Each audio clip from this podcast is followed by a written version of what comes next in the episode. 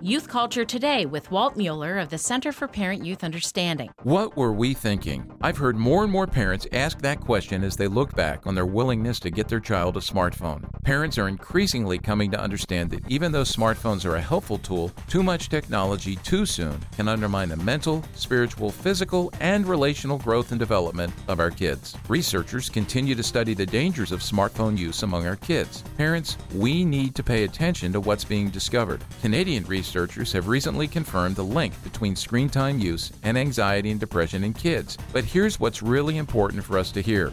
Researchers found that parent stress is a key predictor of screen time. In other words, we try to manage our parenting stress by putting phones in our kids' hands. We need to manage our stress in more God honoring ways. Let's put ourselves in God's hands when we're stressed rather than putting phones into our kids' hands. For more on youth culture, visit us on the web at cpyu.org.